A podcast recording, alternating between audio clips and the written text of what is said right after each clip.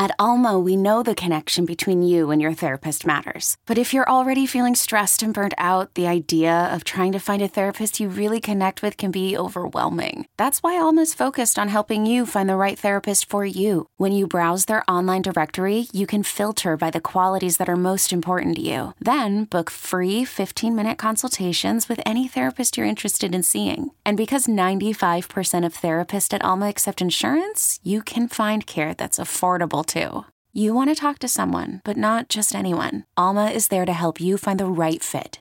Visit helloalma.com slash therapy30 to schedule a free consultation today. That's helloalma dot com slash therapy30.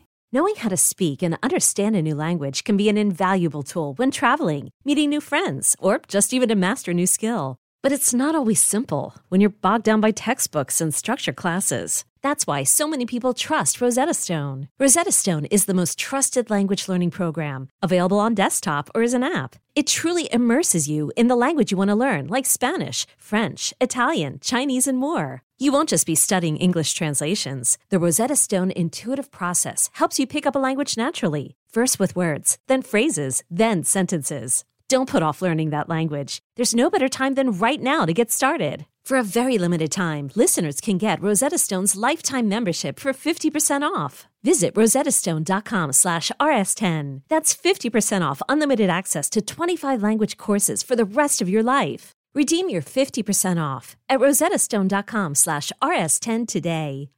Hey, folks, this is Kevin. Just a few words before we start. Well, listen, I am speaking from personal experience here when I say, look, you run a small business, your hours are not the traditional nine to five. If you can hear the exhaustion in my voice right now, I am recording this at 6:45 a.m. Uh, you tend to work around the clock when you've got your own business, so the hours of the post office are kind of meaningless. That is one of the reasons you should go to stamps.com. You get postage on demand right from your desk whenever you need it 24 7. With stamps.com, you buy and print official U.S. postage using your own computer and printer. You get everything from stamps to shipping labels. The instant you need it, then you just hand it to your mailman. You don't need an expensive postage meter anymore. You'll never have to go to the post office again. Everyone talks about things being on demand these days. This podcast is on demand. Shouldn't your very postage situation be similarly finagled? And right now, you can use our promo code RISK for this special offer. It's a no risk trial. You get a $110 bonus offer that includes the digital scale and up to $55 free postage. So don't wait. Go to stamps.com before you do anything else. Click on that little microphone on the top of the homepage and type in RISK. That's stamps.com. Enter R I S K. I'm going to have another cup of coffee. Now, here's the show.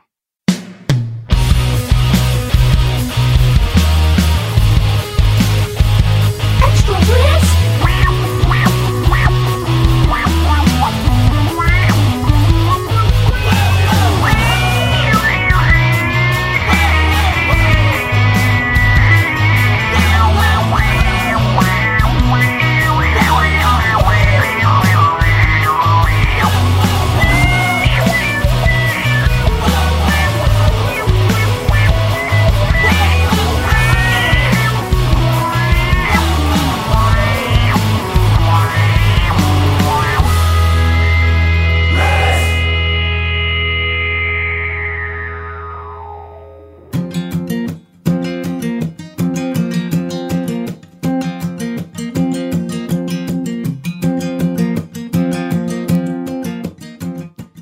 Hello, kids. This is Extra Risk, where we give you just a little bit more of the show where people tell true stories they never thought they'd dare to share. I'm Kevin Allison, and this is Ramona Falls behind me now. Well, I'll tell you, uh, one of the greatest surprises and one of the profoundest joys of creating this show is the participation of you, the fans. It was your reactions early on in the form of emails or whatnot that convinced me that we were really on to something quite, well, m- more than entertainment here. Sometimes in conversation, I use the word infinite.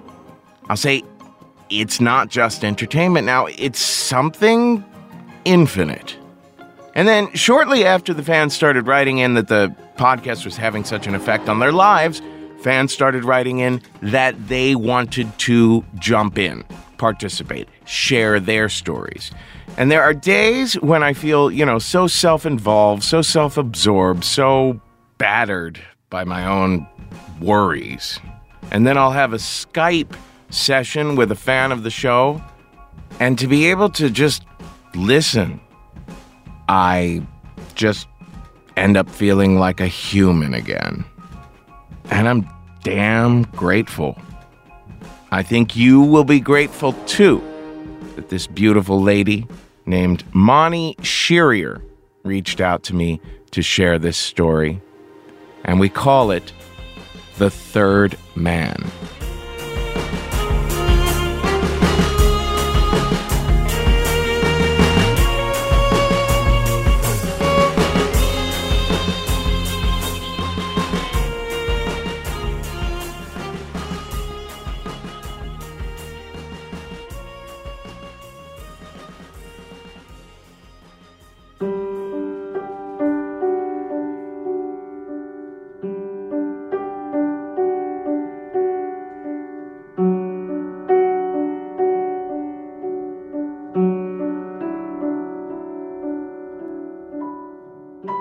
My husband and I had been trying to have a baby for three and a half years. David is my rock.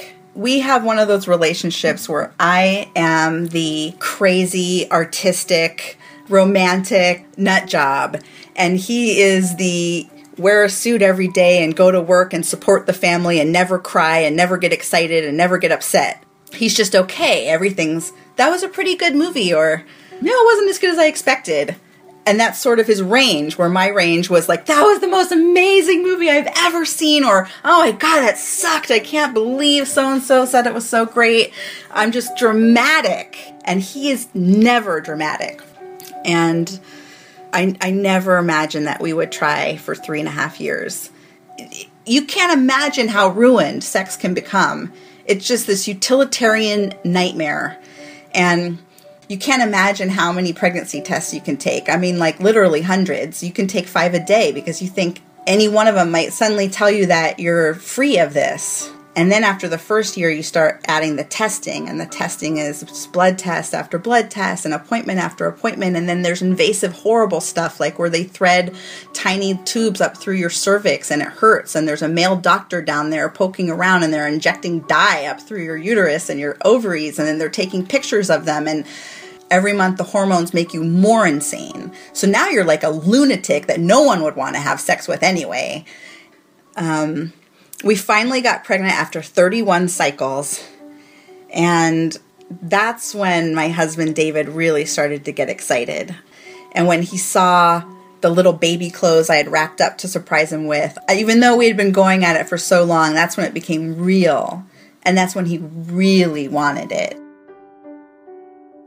Um, so when we lost that baby, it was super devastating. There's no way to convey how hard it was. So that's how we arrived at adoption. Getting ready to adopt is almost like it's it's like buying a house 20 times in terms of paperwork and everything you have to do. You have to write your biographies and you need two sets of FBI fingerprinting and you need your DMV records and you need a million pictures and you need a, a beautifully laid out brochure about your family and you need and it's endless so that was overwhelming but once we got through that we were chosen within the first few weeks our adoption worker called me up one day and she said, I have a potential birth mother for you guys. Um, I'm calling you up instead of just sending her your info because there's some things to be concerned about, and I want to make sure you're cool with it before we present you to her. So I said, What's the stuff, you know? And she said, Well, she's a teenager and she's in juvenile hall, which means you might need to pay some of her juvenile hall expenses if you adopt her baby. But the main concern here is that there's three potential birth fathers. Um, that means there's three guys who could possibly try to stop the adoption or, or cause a problem. So we decided to go for it. And we talked her on the phone, and I knew she was going to choose us. I think she was down to two, two or three couples, but I knew she was going to choose us. So, counselor from our agency let us know that the birth mother had chosen us, and she wanted us to raise her baby. And I just burst into tears. I mean, I just started, I, I shocked myself with immediate sobbing because I was so relieved. So we all flew up to meet her. We had a long, long, long, like a four and a half hour meeting with her in juvenile hall with our counselor there. And the birth mother asked that I come back about a month later. She wanted to spend more time with me. So I, I went up by myself and visited her for several hours for three days. And it was on the third day that I learned more about these three potential birth fathers potential birth father number one was her long term boyfriend, who she had a child with already, um, who she believed to be the father of the baby. She explained that she hitchhiked to the next town down. She met another guy hitchhiking and they had sex one time, but she didn't think it was him because they had used protection and it was just that one time. Then she arrived in the new town she almost immediately hooks up with birth father number three, who's this blonde haired, blue eyed, Aryan Nation gang guy who just sounds horrible. She, she tells me he's a bad guy. You, you, you should hope that that's not the father because he's just bad. He's been in and out of prison. He's violent. He's a drug addict. He's a drug dealer. He's member of this hate gang. It couldn't be much worse. And I'm kind of scared already because I'm thinking it sounds to me the timing is probably more for this guy than the first guy. So uh, she goes into early labor, so I'm back two or three weeks from when I left her, and we were there on the day that our son was born.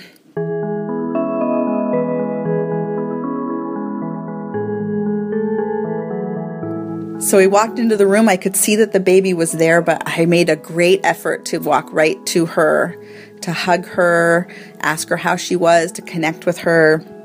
And then by the time I went to meet the baby, David was already holding him. And you could just tell that he was smitten. The guy that never warms up quickly, you know, he warmed up immediately. I've never seen anything like it. And then I hold him, and it's just hard to believe this is my son. The only way I know how to describe it is is if like 10 minutes into me holding the baby, a nurse had come in with a different baby and said, "Oh no, no, I'm I'm sorry. That's the wrong baby. This is your baby." I kind of would have been able to just be, "Oh, okay, this baby." Like I said, my husband fell in love right away. He was just like a proud first dad, you know? Like even when Bodhi went through that horrible, ugly newborn pizza face, you know, acne everywhere phase, he still was proud as a peacock, like, here's my son. And I remember feeling like there was something wrong with me because I just didn't really want to show him off. Uh, he looked weird and I just wasn't, wasn't a hundred percent yet for me when he was really little. I remember talking to one of my friends about these feelings and what a bad mom I was feeling like. And she said, Well, you're just really scared, I think. And I said, You mean scared that I'll never I'll never really love him like I should? And she said, No, I think you're scared that you might lose him. And I realized that I was scared of that.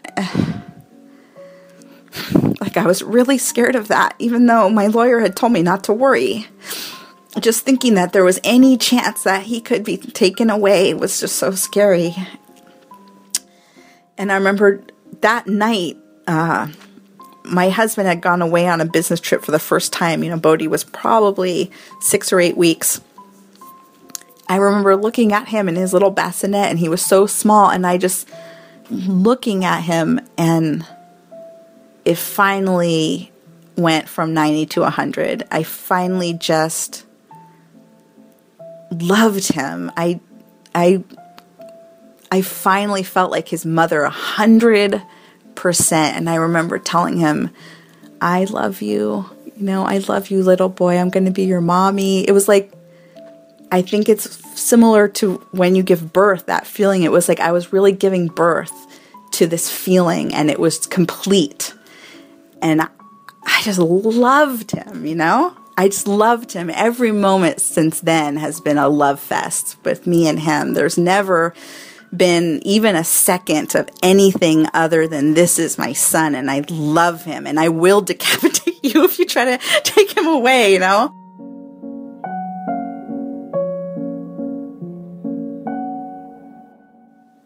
Before the baby was due, our lawyer sent out paperwork to both known birth fathers where they could deny paternity or admit paternity but allow the adoption or do something to try to stop the adoption. And after Bodhi was born, birth father number one signed the papers right away. So we didn't have to worry about him. Birth father number two, anonymous drifter, we don't have to worry about him.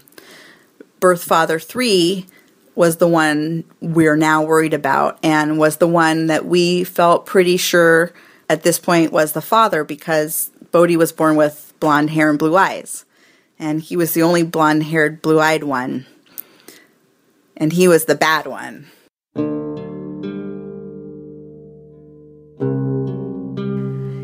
During that time, we were still waiting for Frank to sign the paperwork or to not sign it. If he doesn't sign it within 30 days, they get to just petition the court and terminate his rights at that point. So it's like a 30 day waiting game. You have your baby and you just have to wait out those 30 days. And when I talked to our lawyer about it, he said, Don't worry, you know, like it's not a big deal. Only about one in a hundred birth fathers will sign it and try to fight the adoption. So just relax. So during our 30 day wait, Frank called our adoption agency a couple times. And the adoption caseworker called me to tell me about it. And she said, listen, this guy, he's, he sounds just like he's drunk or high. He sounds really messed up on the phone. And he really makes me uncomfortable when he calls. But when I talked to my lawyer about that happening, he said, don't worry he's just posturing. That's normal. You know, a lot of birth fathers just feel the need to kind of puff up and say, "Oh, I'm going to man up. I'm going to take care of my son. You can't have him." And but they never actually do anything about it. They're not actually going to petition the courts. So try not to worry. Just enjoy your baby. 30 days is going to be here before you know it. And on the 30th day, Frank actually called the courthouse. And even though that wasn't filing paperwork of any kind. He didn't sign anything, he didn't file anything. It was somehow enough to allow his due process. And our lawyer told me, you shouldn't really be worried about this at this point there is no way that a judge is going to give this man a baby, but we do have to just go through the motions. He can't just deny him. He has to go through the motions that will stand up in court. So we have to go through this process. Um, it'll start with a hearing where we schedule a second hearing, it'll kind of go like that for a few hearings. And if things keep going, eventually there may be a trial. And at that point, you know, you have to decide whether you want to keep going with this. And I'm like, what do you mean keep going? Well, whether you want to keep fighting this. And I realize he's telling me we might decide this isn't worth it and we're just not going to keep our baby. You know, like that is not happening at this point. But he lets me know a trial could be tens of thousands of dollars. And we've already spent tens of thousands of dollars on infertility and adoption. We don't have any more tens of thousands of dollars left. So this trial thing is really frightening. But the lawyer, I remember the lawyer actually telling me, don't worry, an actor playing a lawyer could win your case. So you might be in for some hassle, you might be in for some loss of money, but you're not going to lose your baby. So just, you know, I don't want you to worry about that, which actually comforted me a lot.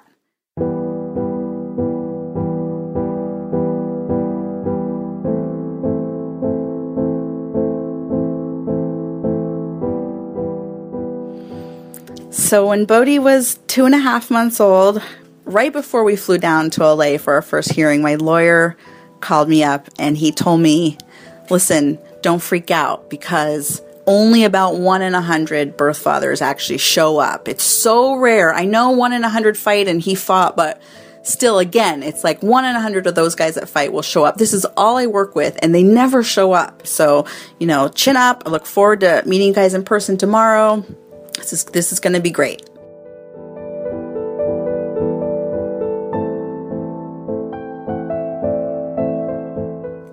that day when I arrived at the courthouse, when we were parking and walking, I remember thinking that I really, really wish that he would just die.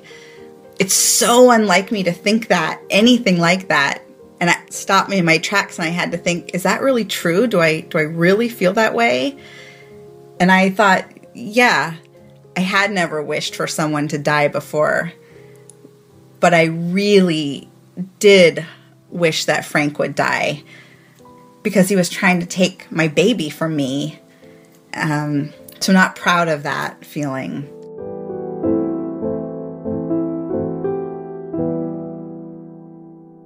I had Bodhi wrapped up and snuggled, and I felt that he was protected from the icky stuff at the courthouse. And I looked all around for him, and he wasn't there he wasn't there and oh my gosh i just whew, like all this tension i had you know just started to release and i realized how wound up i had been so uh, i go to try to grab seats i want to grab seats right in front of the courthouse doors because i want to be right there when our lawyer comes out. I knew he was in court right before us. So i went to sit you know right there directly across. And david was like very kind of softly. He was like sweetie let's uh, let's go sit over here. And he's pointing to some totally further away place. And I, and I'm like why? Why? Well let's sit here. He'll see us right away. We'll see him right away. The, like there's chairs here. Let's sit here. And he says well I really think we should sit over here and we actually go back and forth with this a little bit it was totally annoying to me why can't we just sit here you know what's what's your problem like i'm starting to get agitated and he very gently puts his hand on my arm and he just whispers my ear and he said, Sweetie, um, he's here. Frank, Frank is here. And I look over and like there he was right there. And I can't imagine how I didn't see him. I just look for a second because I I'm so freaked out that he can see me and he knows that I can see him and I turn away and but it's like he's blazed into me already, you know, he's got these tattoos up and down his arms and he's actually got tattoos of horns on his head, like near his temples. I can see them cuz his hair is cropped close like a devil and I am freaking out. You know, my heart is pounding and adrenaline is just like flooding me, and I suddenly feel sick. And I, I actually remember feeling so tender towards David in that moment because he had been so calm and he had been so kind and so gentle with me when I was really getting quite bitchy and insistent about where where I wanted to sit, you know. And I immediately leaned on him to be my protector, to be the one that buffers me from these hard and scary things. And he stepped right up to that role. And I almost feel him stand taller. And he put his arm around me and escorted me to the way, way other corner of this big, long room. And I remember, like, I was almost literally burrowed into this corner, holding onto the baby and trying not to look you know, sometimes I looked and sometimes he would be there peering over this partition that was kind of dividing us and it was like boring into me, you know, with these really wide intent eyes and he had this pinched hard little mouth and he just looked so intense and it would just flood me again with these feelings of dread. Felt like we were there forever, but I'm sure it was probably only 10 or 15 minutes and courthouse doors open and and our lawyer came out and he says, "Yeah, I can't believe that Frank showed up. I mean, that almost never happens." And I'm thinking, "Yeah, they almost never fight. They almost never show up. Like this isn't going well." And he tells me, "Well, One thing I want you to know is that, you know, Frank Frank has his own lawyer that's been appointed to him. And one of the things this guy has to do, and just because he has to do his job, is he's going to ask for visitation. Of course, I hear the word visitation, I just immediately flip out. But he stops me right away. He says he has to ask for that, but it's ridiculous. It's never going to happen. You know, the judge is never going to grant visitation. We don't even know if this guy is the father. There's no DNA test. It's not going to happen. He's going to ask for it. It's going to be denied. You know, I just telling you now because I don't want you to freak out in court. So we go in, and I just, I remember that my biggest focus was positioning myself just so, so that David would block my view of Frank. And I didn't look at him through the whole court proceeding. And when it came time for his lawyer to ask for visitation, you know, just like my lawyer said, the judge said, paternity hasn't even been established. I think we're a little premature asking for visitation at this point. And I thought that was going to be that. Like my lawyer said, that that's the end. But instead, Frank's lawyer started making like a passionate plea for visitation. And he said you know my client's come all the way down here. He traveled on a bus overnight. He's been in the courtroom since 7:30 a.m. this couple also does not live here. They took a plane here. Given the extraordinary circumstances that these people are so rarely in the same location at the same time do you think we can make an exception? We could meet after court. We could go to some child friendly location for a couple hours and and this is when I really start to freak out because there is no way I can spend 2 hours with this guy Frank. And I'm starting to really panic about it and the judge and the lawyer actually go back and forth a few times like negotiating. And finally what the judge says tell you what what I'm going to give you is 10 minutes. You're going to stay right here in the courthouse. You can meet in the little room adjoining this one, all lawyers present, 10 minutes that's it. And um, I just started to feel that tears started to just pour out of my eye, silent. I mean, it wasn't even moving, but tears were just pouring one after the other. I was just so horrified and scared. I was so scared of this man who who who's like a killer, probably. Who's a, everything I know about him is so horrible. I remember then some details that Bodhi's birth mother's mom had told me. She filed charges against Frank for statutory rape since he was 30 and Bodhi's birth mom was 17. And he had actually been the one who was giving her heroin and trying to keep her sedated and keep her against her will, according to the mom. She had tried to collect her and he hadn't let her go. So she filed these charges when she found out that he was fighting the adoption. And what I remembered about this specifically in that moment was that he had called her and left a message on her voicemail. And he had said, How dare you fuck with me? I'm going to burn your fucking house down, bitch. And I was so scared because I was imagining him saying something like that to me when we meet. You know, something like, How dare you take my son from me? The thing that I really couldn't stop thinking was that I didn't want him to touch the baby. That was like the one thing I could never allow for him to touch my baby. And as soon as we were let out of the court, I immediately grabbed my lawyer and I said, I don't want him to touch the baby. Can he touch the baby? And my lawyer said, Don't worry, he can't touch the baby. That's up to you. He doesn't have to touch the baby. It's gonna be the longest 10 minutes of your life but it's just 10 minutes and then we're out of here. And I said, Well, I don't know what to say to him. And he said, You, you have to be nice. You have to be cordial. I said, I don't know how to be nice to this man who's trying to take my son from me. What can I say? I mean, I don't even know what to say when we meet. How can you say pleased to meet you? I couldn't be less pleased to meet him. And David said, What about if we say, I'm sorry we have to meet under these circumstances? And I thought, okay, that's something I can say and that's honest and I can try to be nice.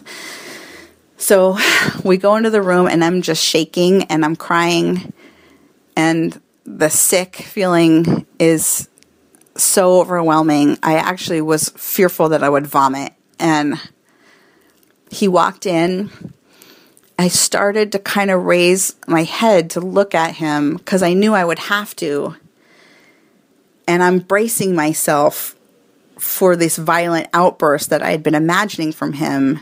But what he says is, Thank you for taking care of my son.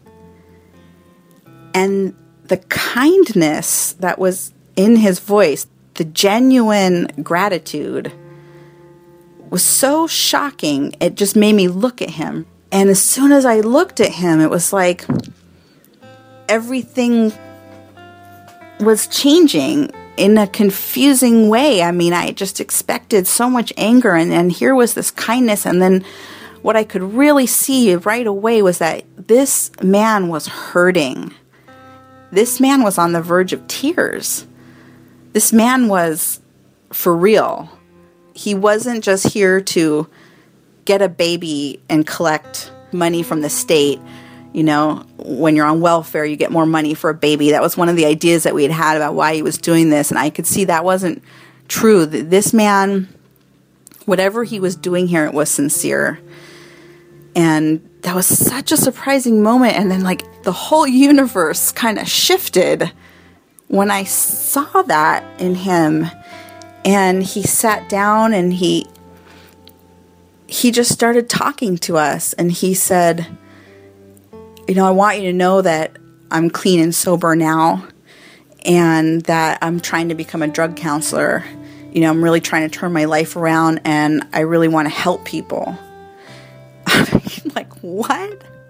You know, like, I can't believe he's saying this. And I start just immediately having this weird internal dialogue where I'm thinking, like, wow, like, what would that mean for him? What would that mean to us? What would that mean for our son? You know, and I, I start taking him in, in in a new way. You know, I start taking in his tattoos and I start thinking, you know, if he really got it together and became a drug counselor, he could save people. You know, this is like the weird trip I'm going down in my head. Like, he could save, like, people that other people couldn't reach, people that were so scary. He wouldn't be scared of them, and they would relate to him, and he could help them.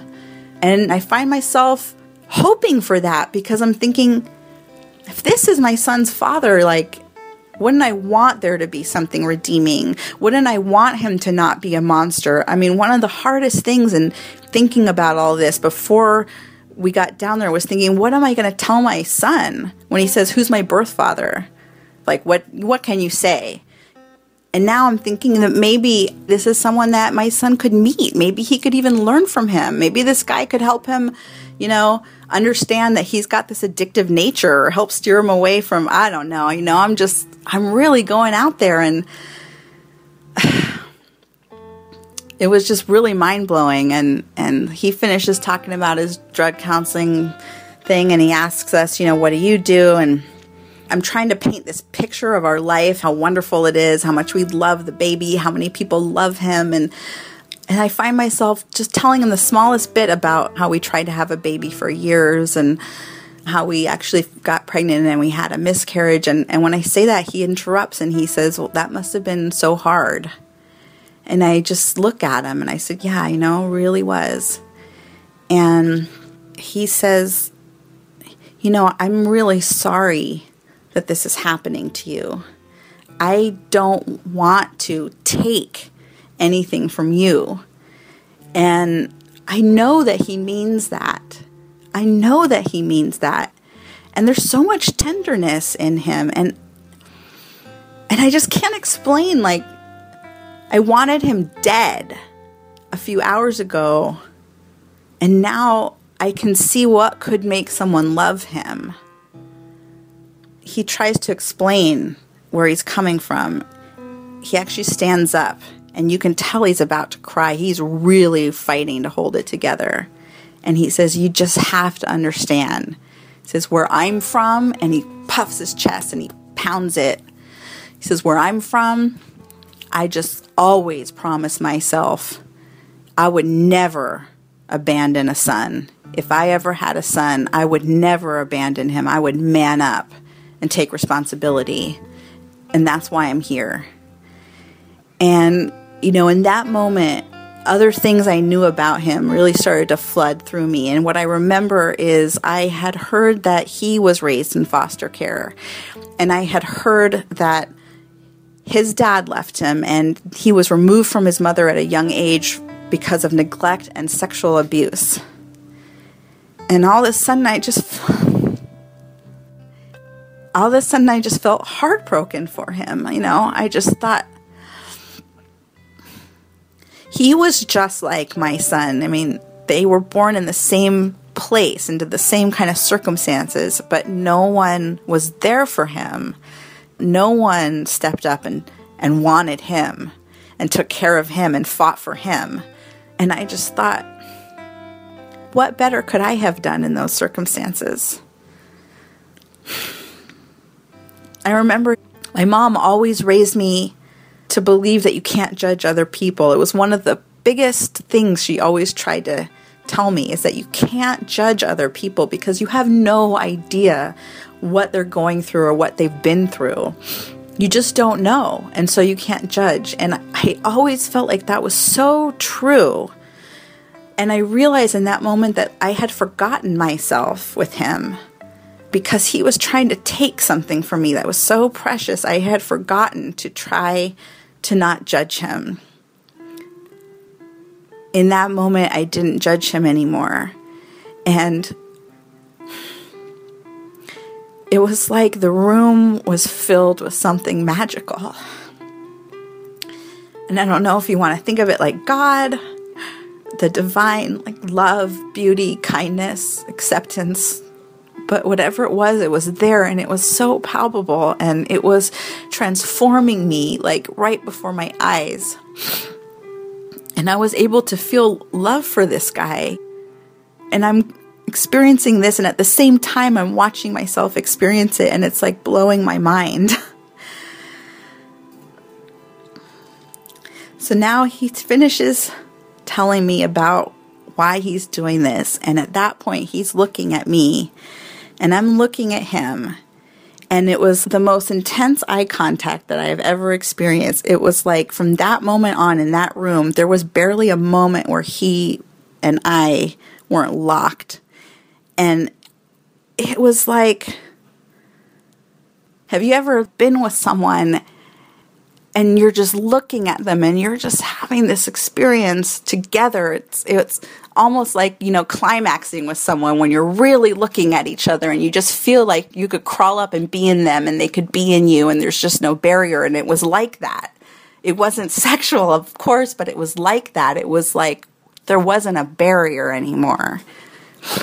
And at that point, he asked me, do you, do you think I can hold him? And he said it so softly and so tenderly and like with so much deference like he really didn't expect that he could. And I was so surprised just to find myself saying yes. But I was thinking, you have to. Of course, you have to hold him. I was thinking he could get it together, but it's so much more likely that he won't. That he'll end up in jail forever, that he'll end up dead, that he'll end up just disappeared into the ethers. And this might be the only chance he has to hold something so beautiful and maybe he can hold on to that. And I wanted to give that to him. And so I unwrapped the baby and I lifted him out of his little sling and I reached over. And when I reached over to hand the baby to him, I just started sobbing because the act of handing him over to this man who was fighting me for him was just so symbolic of what I was so afraid of. And he held him so tenderly and it was like he just his face softened and he smiled and it was like he was mesmerized and he he was in love with him. He was just looking at him and he started saying oh you know he's got my my brother's eyes and you know he's got the germanic chin of my father's side of the family and you know he was commenting on all these little details about him and I thought, you know, he does. He looks so much like him. I mean, he's got this little round head and this pointy little chin and these blue eyes and this blonde hair. And I thought, this is his father. Like, I would bet my life. There's just no way. So the baby started to fuss a little bit. My first instinct was, of course, to take the baby back right away and comfort him, but I didn't. I reminded myself that this might be his only chance. And instead of taking him back, I said, you know, if you put him over your shoulder and you kind of rock back and forth a little bit and pat him a little bit, he, he really likes that. So he did that, and the baby calmed down right away. And I thought, how nice. He'll know that he could comfort his son, that his son was comforted by him.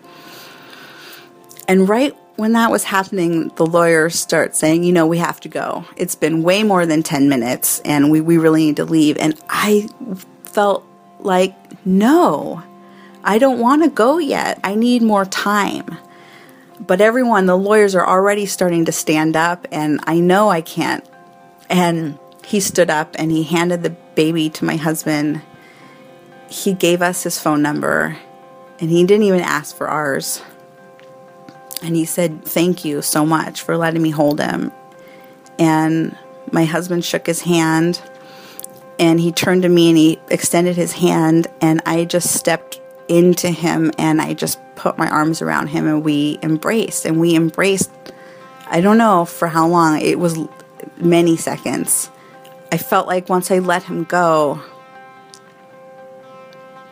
maybe the like the goodness would go away too. Like maybe it was only magical when we were together. And we let go. He walked away.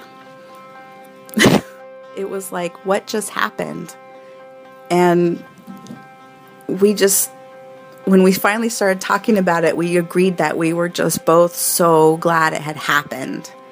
That we were so glad that we had met him and that we were so happy that we could tell this story to Bodhi about how his father came and fought for just a chance to see him and meet him. And that was a beautiful feeling, really. And I was thinking, you know, maybe we can develop a relationship with this guy. Maybe when we get home, like we can talk and get to know each other. Maybe he'll really get it together. You know, I was just filled with hope. I felt good. And I texted him when we got to the airport and I thanked him for coming and I told him I'm so glad that that we got to meet you. And I feel so much better about you than I expected and I, I really hope we can get to know each other a little bit and maybe we can talk when we're all home.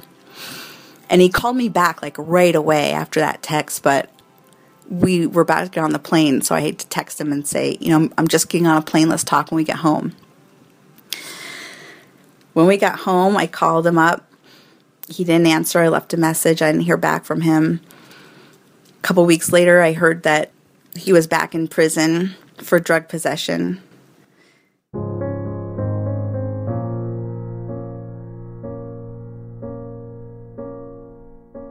And I felt sad about that.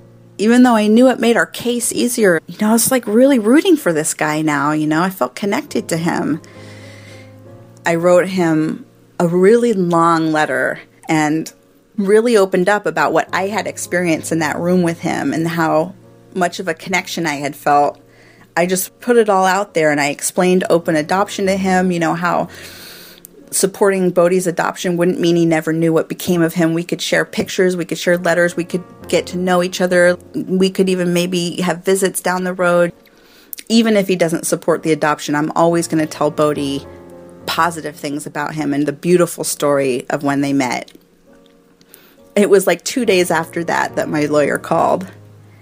And he said, You know, I have some news. You might want to sit down. And I just thought, oh my god like what what's what what's gone wrong you know what's happened and he said you know this almost never happens and before he could even finish the sentence i'm thinking it almost never happens that they fight. It almost never happens that they show up. It certainly never happens that you like have a love moment together. I mean what is going to happen now? I just couldn't imagine and i i felt scared and i i said what is it? What? And he said, Frank's not the father. I I don't even know how to express how shocking this was to me. It took me a while to process this because this was great news. You know, we could go forward with the adoption, but at the same time, it was just sad. I guess our son's dad was a hitchhiker, a drifter. Like, we're never going to know. And we don't have this beautiful story anymore. But David says we still have it. We can still tell him that was still something beautiful that happened, even if it wasn't his biological dad.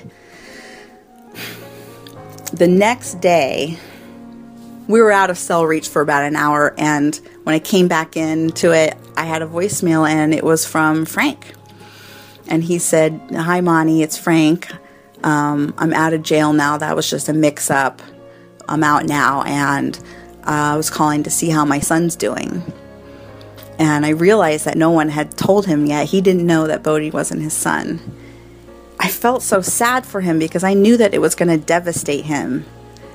I tried to call him several times because I wanted to be the one to tell him because I wanted him to know that I was sorry and that I still felt that connection to him. But I could never talk to him again. He he didn't answer his phone and a few days later his phone was disconnected. I don't know what became of him. I wanted to tell him that because of my experience with him, that my my commitment to try not to judge others and to be aware that everyone is fighting their own deep battle has just gotten so much stronger and and that for that I'm I'm truly grateful and that the world, I mean everyone I meet was going to benefit from me being more kind because of him. So, Frank, I haven't been able to find you, but if you're out there and somehow you hear this, this is for you. I hope to find you one day and that I can tell you how much you've affected my life and that I, I love you for it and that I really hope you're doing well. Thank you.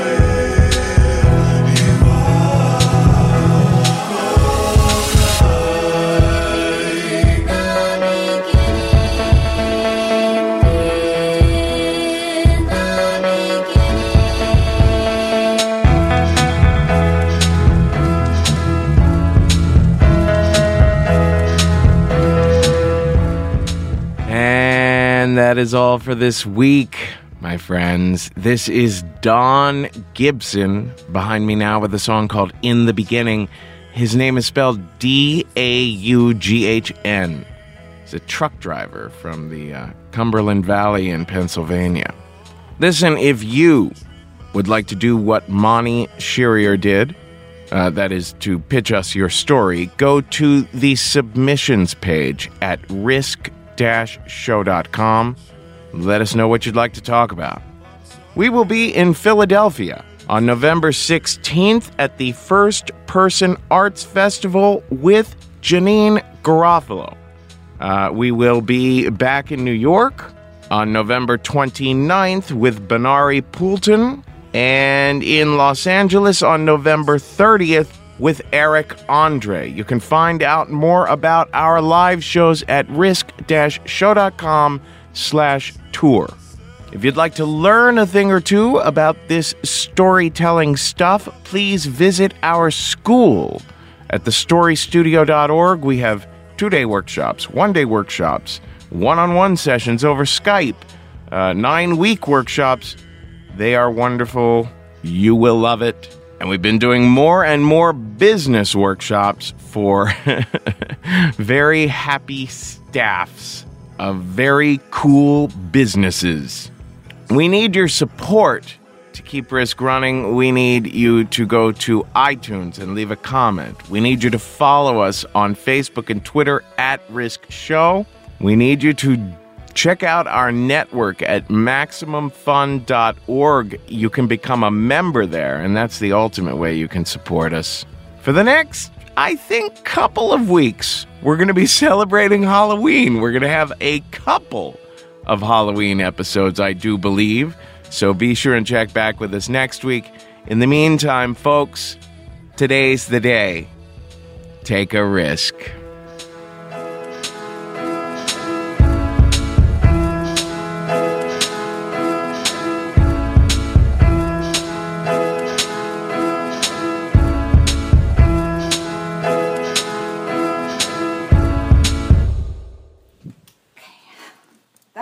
End, okay? That's the fucking end. Oh my god, shit.